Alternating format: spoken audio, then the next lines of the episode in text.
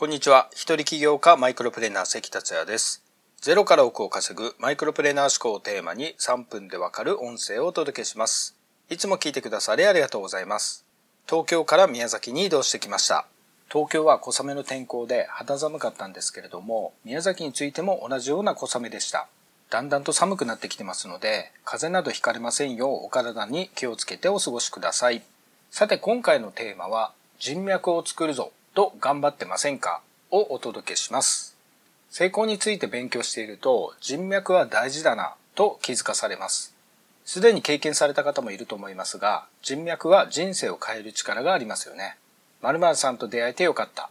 〇〇さんのおかげで成功できました。〇〇さんがいなかったら今の私はありません。など、このようなことが現実として起こっています。人は一人で生きていくことはできませんし、自分一人だけで成功できることはありません。ビジネスでは知恵やノウハウを教え合ったりする仲間や協力する仲間が必要だったりします。また、真の成功とはお金を稼ぐことではありませんよね。家族や恋人などから人生を一緒に楽しめる友人まで豊かな人生を手に入れるには人脈は大事な要素です。それが分かってくると人脈を作ろうと考え行動を始めると思います。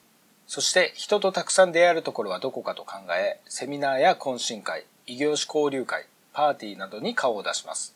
ちょうど今は年末ですね。そういう機会が増えている人も多いかもしれません。そのようなところにたくさん顔を出したのにもかかわらず、振り返ると名刺交換で終わってしまったという経験をお持ちの人も多いかもしれません。いわゆるその場だけの出会いで終わるというケースです。それは人脈と言えないですよね。これからいろんなところに足を運ぼうと思っている人も同様のことが起こる可能性は少なくありません。そうなると結果人脈作りは難しいなとなってしまうわけです。とはいえ家の中にいるよりは外に出た方が人脈は作れます。その積極性は素晴らしいです。SNS の時代とは言っても逆に SNS でのやり取りにうんざりしている人も多くリアルで会うことが以前よりも重要性が増しています。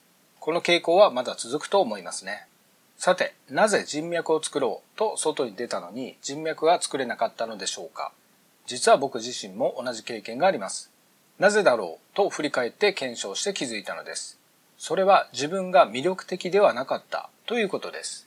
もう少し具体的に言うと、人が自分と知り合いであることを自慢したくなるような人でなかったということです。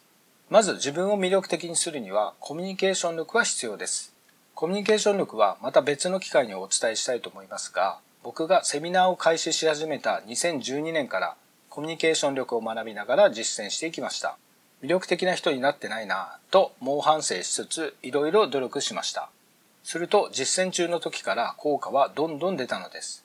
どのような効果が出たのかというと、例えば一度お会いした人から後からまた会いたいとメッセージが来たり、一度お会いした人が他のところで僕のことを話題にされていたりなどです。先ほどいろいろ努力しましたと言いましたが、どのような努力をしたのか大きく2つ紹介すると、第一印象と実績です。第一印象はあなたが考えている以上に重要だと思ってください。それは初対面では人はあなたをパッと見て判断するからです。第一印象は6秒で決まるとも言われますし、ミラビアンの法則でも視覚情報がコミュニケーションには最も大きな影響を及ぼすことが知られています。実績については、人はあなたの経歴や実績を見ます。今活動している内容も含みます。